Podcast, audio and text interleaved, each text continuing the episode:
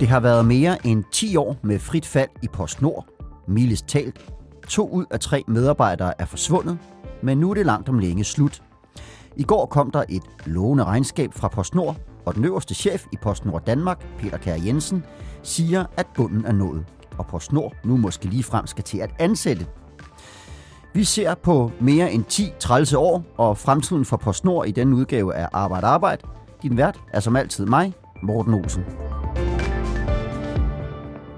Med mig i dag er Peter Keiding, der er journalist på Fagbladet 3F. Velkommen til dig, Peter. Jo, tak. Og så med på telefonen har vi også Per Nikolaj Buk, der er professor i økonomistyring ved Aalborg Universitet. Velkommen til dig. Tak skal du have. Selv tak. Jeg vil gerne lige starte med to hurtige spørgsmål. Peter Keiding, så skal jeg først lige høre dig. Du har skrevet en del artikler om PostNord efterhånden. Det, der sker i denne her uge, hvorfor er det overhovedet interessant, at Peter Kær Jensen går ud og siger, at de ikke skal fyre. Det var sådan noget, vi journalister måske ofte ville kalde en ikke-historie. Ja, det er netop et rigtig godt spørgsmål, for normalt så synes man ikke, det er interessant, at der ikke rigtig sker noget. Men i dette tilfælde, der er det rigtig spændende, fordi øh, der har været en lang periode, hvor øh, PostNord har fyret og fyret, øh, og det er bare gået ned og ned og bakke. Og nu, langt om længe, er vi i en situation, hvor der ikke skal fyres mere, altså i hvert fald sådan småfyringer måske, men de der store runder er slut, og måske de lige frem skal i gang med at ansætte igen. Og det mm. er en stor nyhed, når man tager baggrunden i betragtning. Ja. Og Per Nikolaj Buk, overrasker det dig, at PostNord nu er så langt, at de måske lige frem taler om at ansætte? Nej, det gør det, det gør det faktisk ikke. Der har jo været meldt ud, at øh, den transformation, man var i gang med øh, over mod ny produktionsmodel, den ville være mere eller mindre til, til vejbragt, så, så, så det var egentlig, hvad man kunne vente. Øh, men jeg mm. tror ikke, vi skal regne med, at der bliver ansat i stor stil. Øh, der vil jo være noget naturlig afgang, og, og dermed bliver der brug for at supplere nogen, og så, ja, så er der i hvert fald lagt bund under forretningen, kan man sige. Mm. Så, øh, så det, det er efter planen, det her, kan man sige? Ja, det går rigtig godt, og altså, det, det, jo, det går jo bedre, end man egentlig kunne have forestillet sig. Så jeg synes da også, man, jeg vil starte med egentlig at sige tillykke til både virksomheden og dens medarbejdere, for det er jo et rigtig flot regnskabsresultat. Ja, selvom, øh, skal vi ikke dele vælen for meget ved regnskabet nødvendigvis, der, der var stadigvæk et minus på det, men øh, markant mindre, end det jeg har været set tidligere, ikke? Jo, det er absolut øh, nede i den lille størrelsesorden. Altså, det er jo reelt set kun 63 millioner danske kroner, der er underskud øh, når man ligesom korrigerer for de særlige forhold, og det er jo meget lidt i den store sammenhæng, så det er meget tæt på nullet simpelthen.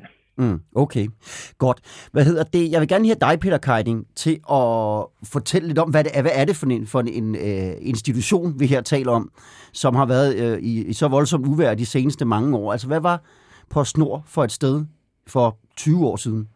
For 20 år siden var det først og fremmest en rigtig stor arbejdsplads.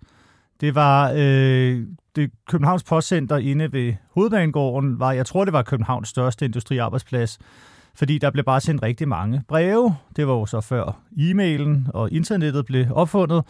Så det, det var i hvert fald noget af det, der karakteriserede det. Og så var der også Øh, det var også en sådan rummelig arbejdsplads. Der var plads til sådan lidt skæve folk, og der var plads til nogen, som øh, måske havde startet øh, derinde øh, som et studiejob, og så var de blevet hængende, eller nogen, som måske ikke lige passede ind andre steder osv. Så, videre.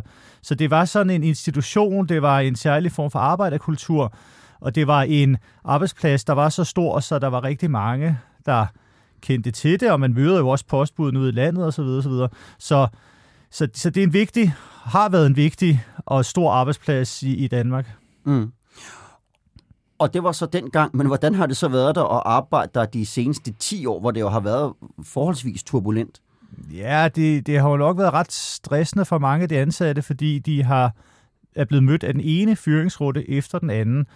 Og de har jo hele tiden, øh, altså de har aldrig rigtig kunne stoppe op og slappe af, fordi så kom der en ny runde. Og så har man jo så prøvet at gøre forskellige ting, også fra tre side, også fra Post øh, Danmarks, eller Post Nords side, som det hedder nu, med at, at prøve at omplacere folk, eller hjælpe folk videre med uddannelse osv. Men det ændrer jo ikke ved, at der er bare blevet fyret rigtig, rigtig mange. Mm. Og jeg vil lige prøve at putte noget historik på, på Post, øh, Post Nord. Det var sådan, at i om 2007, der arbejdede over 20.000 mennesker. Øh, PostNord, er det, der også tidligere hed Post Danmark, og det blev i 2009 slået sammen med den svenske pendant, der hed Posten AB. Og det blev så en fælles postvirksomhed, hvor den danske stat ejede 40%, og den svenske stat ejede 60%. Men PostNord er jo så en af de virksomheder, der virkelig har været ramt af digitaliseringen. I en ikke alt for fjern fortid, der skulle vi på posthuset og betale vores regninger, og vi skulle bruge Post Danmark eller PostNord, som det så kom til at hedde, hvis vi skulle sende et brev. Og fik vi en pakke tilsendt, så kom den også med PostNord. Men langt det meste af det kan vi jo klare hjemme fra vores computer i dag. Og i dag skal jeg så lige sige, der er vi altså gået fra de der omkring 20.000 ansatte i 2007, og så ned til lige godt 6.000 i dag. Kan I prøve, og der vil jeg måske gerne have dig på banen, Per, og fortælle, hvad er det, eller hvordan er det, markedet har ændret sig for Post Danmark her op igennem øh, tierne? Jamen, altså, der er jo groft sagt tre ting, der har haft en betydning. Øh, det første, det er den samfundsmæssige succes, som vi alle kender, at vi har fået digitaliseret den skriftlige kommunikation, og dermed jo reduceret brevmængden helt fantastisk meget. Mm. Det kender vi alle sammen. Så skal vi også for det andet se på den øgede øh, internationale e-handel, det man også kender som Kina-brevene, øh, der vælter ind over grænsen og jo presser den befordringspligtige virksomhed, som er PostNord. Og så er der for det tredje, øh, at øh, virksomheders øh, pakkeforsendelser øh, til private, øh, altså her internethandel, som man også siger, Øh, det, det er til gengæld blevet et rigtig, øh, et rigtig interessant område, og det kommer til at boome. Men der er jo stærk konkurrence. Der er jo rigtig mange andre konkurrenter, som også går ind på det marked. Så det er de tre afgørende ting, der er sket. Mm. Og jeg ved, øh, Peter, du havde nogle tal på, hvor meget det er posten øh, i virkeligheden. Hvor meget post det er, der, der er forsvundet. Ja, men man taler, om, man taler om det her brevfald, og det, det siger jo noget om, hvor mange breve bliver der sendt i dag i forhold til for for eksempel 20 år siden. Og i løbet af de sidste 10 år, der er brevfaldet på over 80 procent. Det er sådan virkelig stort. Og det er jo klart, det er øh, noget, som vender fuldstændig op og ned på forretningen, der, øh, der er så mange færre breve, der bliver sendt ud. For det er jo det, der er kerneforretningen. Så prøver man at opveje det ved at øh, i højere grad bringe pakker ud. Og der er jo en vækst i pakke markedet, fordi øh, man køber øh, varer på nettet osv. Men det kan jo slet ikke opveje brevfaldet, og ikke kunne opveje det. Så, så det er det, der er øh, hoved, øh, kan man sige, årsagen til, at, at man har haft alle de her fyringer. Mm. Og så er PostNord jo også gået fra at være et monopolforetagende til at skulle konkurrere på markedsvilkår. Per, hvad har, hvad har det betydet for dem? Ja, nu er det jo lang tid siden, at øh, virksomheden var et monopol. Øh, det blev liberaliseret tilbage i 2011. Øh, når vi nogle gange tror, det er et monopol, så er det jo fordi, der er ikke andre virksomheder, der synes, det er specielt spændende at bringe, bringe breve ud. Øh, men det er jo rigtigt, det, det fungerer her på et, på et marked. Øh, men, øh, men det vi skal huske her, det er, at postudbringning, det er jo ikke et marked, ligesom vi kender det, når vi snakker for eksempel almindelig detailhandel. Øh, Øh, der er det jo sådan, at øh, prisen på oksemørbræd, det bestemmes af, hvad forbrugerne vil betale for oksemørbræd, og så kan man købe det i Føtex, eller hos Rema, eller hos slagteren, og det er forskellige varer til forskellige priser, og hvis man ikke har råd til det, så kan man da være med at spise oksemørbræd. Fordi hverken slagteren eller Rema, de er jo forpligtet til at stille mørbræd til rådighed for alle danskere til en fast pris. Så, øh, så, så det er en speciel slags marked, fordi at øh, når man har befordringspligt, jamen, så skal man jo stille postudbringning til rådighed for, for alle borgere til, til en fast pris, uanset hvor de bor hen i landet. Så, så det er godt nok et marked, men det er altså ikke et frit marked. Mm. Nå, kan du prøve at sætte lidt flere ord på den her øh, befordringspligt? Altså, hvad, hvad, hvad, hvad, hvad, hvad giver det af problemer for en virksomhed som PostNord? Ja, det var jo tidligere en detalje, man ikke, øh, man ikke tænkte så meget over. Øh, princippet er jo, at øh, den øh, pris, vi betaler for brevene, portoen, den skal dække omkostningerne, øh, så det må hverken give overskud eller underskud, og alle de skal betale den samme porto. Øh, og så skal portoen også dække den forpligtelse, som, øh, det, vi kalder den befordringspligtige virksomhed, og det er altså PostNord i øjeblikket, de har, de har en forpligtelse til at løse forskellige opgaver. Det er jo lige fra, at man skal have postkasser til blindeforsendelser, til at sende i yderste klitrække, som, som nogen siger. Øhm, så det er nogle forpligtelser, man har. Men efterhånden, som der er færre breve tilbage, og man stadigvæk har øh, nogle faste omkostninger, jamen, så bliver det en større og større byrde øh, at løse de her øh, andre forpligtelser. Øh, og derfor så kan det simpelthen ikke hænge sammen. Mm. Og, og hvad, kan man, altså, hvad kan man gøre ved det? Altså, det, det bliver vel lidt urimelige konkurrencevilkår så? Ja, altså det, når du har nogle faste omkostninger, der skal, der skal dækkes, altså postbudene kan jo formodentlig ikke øh, køre ret meget hurtigere på deres elcykler, og de skal ud en gang om dagen. Vi kan ikke skære mere i servicen. Øh, så er der faktisk kun to ting tilbage. Øh, det ene det er, at øh, så lader vi portoprisen følge med op, øh, så den kan dække omkostningerne, og så skal portoen stige øh, i størrelsesorden 1-2 kroner om året. Øh, Øhm, eller også så skal man øh, give statstilskud, altså simpelthen en statsstøtte, som øh, kan, kan dække nogle af de øh, samfundsmæssige omkostninger, der er. Øh, og så kan vi til gengæld holde øh, portoen i ro på det niveau, vi har nu, eller måske en lille smule højere. Mm. Ja. Der er ikke andet at gøre med simpelthen. Nej, Peter, du markerer, kan jeg se. Ja, ja men, og det er jo en politisk varm kartoffel, det der med, skal man give statsstøtte. PostNord selv, de øh, bryder sig ikke om ordet statsstøtte. De vil hellere kalde det kompensation, fordi de siger, de har den her særlige opgave ved befordringspligten. Og det, det, det, der skal man så kompenseres, fordi det netop ikke er et frit marked, som, som Per er inde på. Men det er jo noget af det, som, som politisk fylder meget, fordi så er der nogle konkurrenter, som siger, at det er jo statsstøtte, og skal man så lægge befordringspligten et andet sted, og er der overhovedet nogle andre, som har lyst til at kan opfylde befordringspligten og sådan noget. Så det er noget, der fylder en del politisk for tiden. Men jeg skal bare lige forstå, er der simpelthen egne i Danmark nu, hvor der ikke er andre end Post Danmark, der leverer til? Det tror jeg, der er. Det ved jeg mm. ikke, om du øh, er klar over, Per. per. Er det noget, du... Øh... Øh, jeg, jeg ved det ikke med sikkerhed, men altså i, i, i store træk, så kan du godt få bragt øh, en, en pakke ud i, i alle dele af landet. Men, men, men, men det er jo altså ikke pakker, vi snakker om, det er jo breve. Mm. Øh, mig, jeg bor i Aarhus, og mig bekendt er der ikke andre end PostNord, der bringer breve til mig. Mm. Så, så, så du kan også vente om at sige, at i hovedparten af landet er der kun PostNord, der bringer breve ud. Mm. Okay. Så er der jo løndelen, og her der har 3F's overenskomster hvor blandt andet de lukrative vilkår for tjenestemænd, de har været i skudlinjen nogle gange i løbet af årene. Og Peter, hvad betyder det, når der lige pludselig kommer udenlandske spillere som UPS og GLS og hvad det ellers hedder ind på markedet øh, for, for pakker? Ja, man må sige, at øh, altså de, de postarbejderne og, og øh, øh, hvad hedder det, postbudene, de er organiseret i 3F Post, som er sådan en brancheklub i 3F.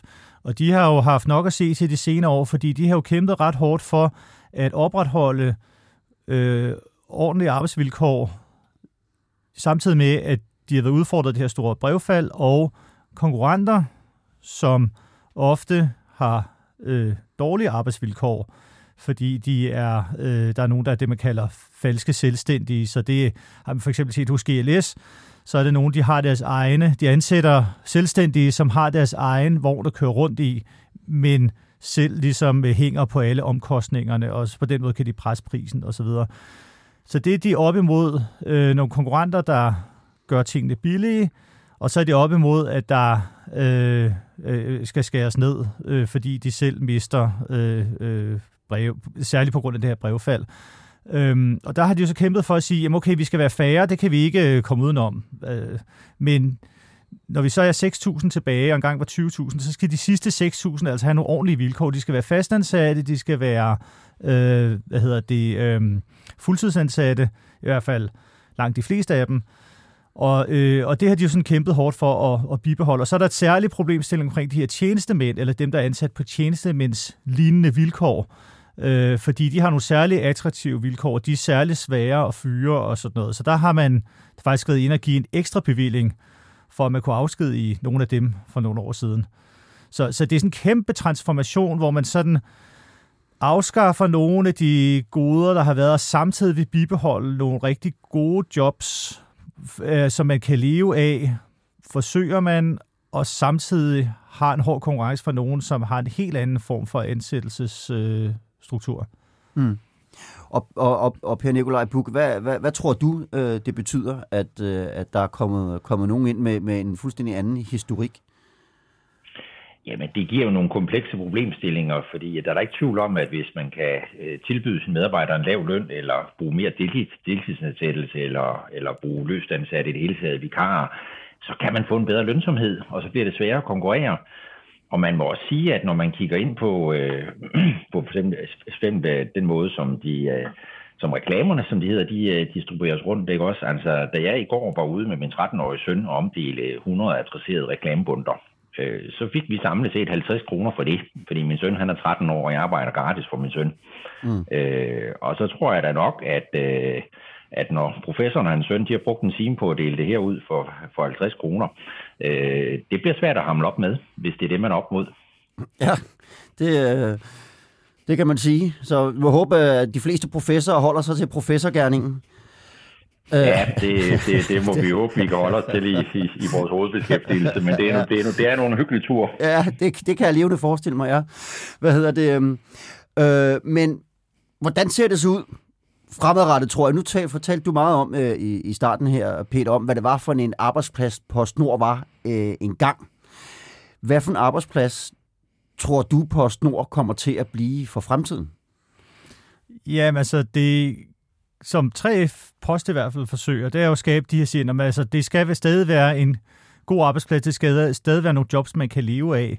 Og nu er der jo meget, der tyder på, at det her med bunden er nået, og vi ikke har de her store runder foran os. Og så, så øh, kan det jo sagtens blive en rigtig fin arbejdsplads for de her 6.000, der er tilbage. Og det er jo immer væk også en, en slat, 6.000, mm. selvom det ikke er det samme som 20.000.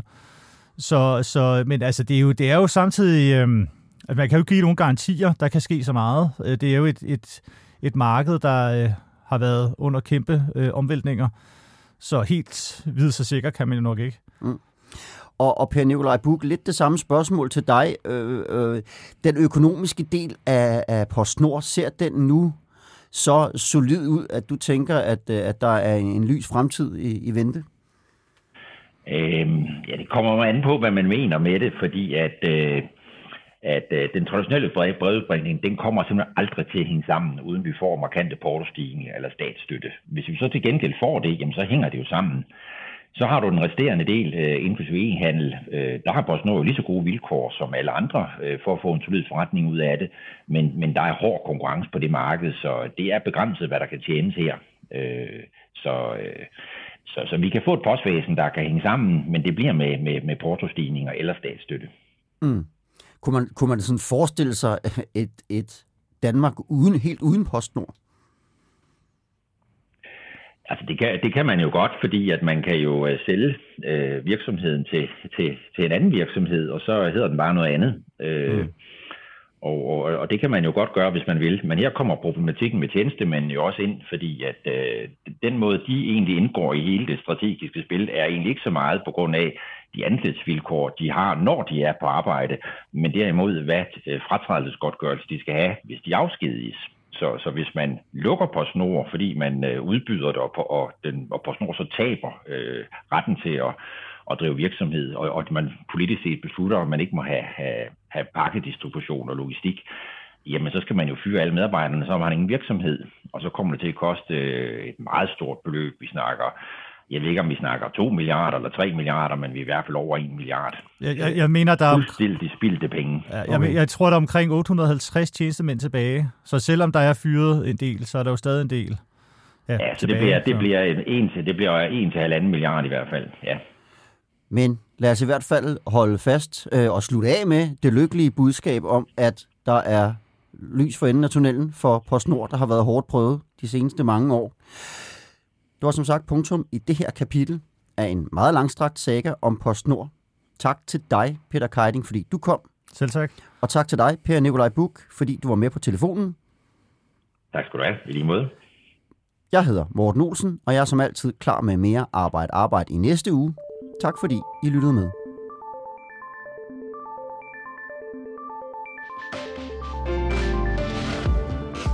Du har lyttet til Arbejde Arbejde. Podcasten er produceret af produktionsselskabet Rev for Fagbladet 3F.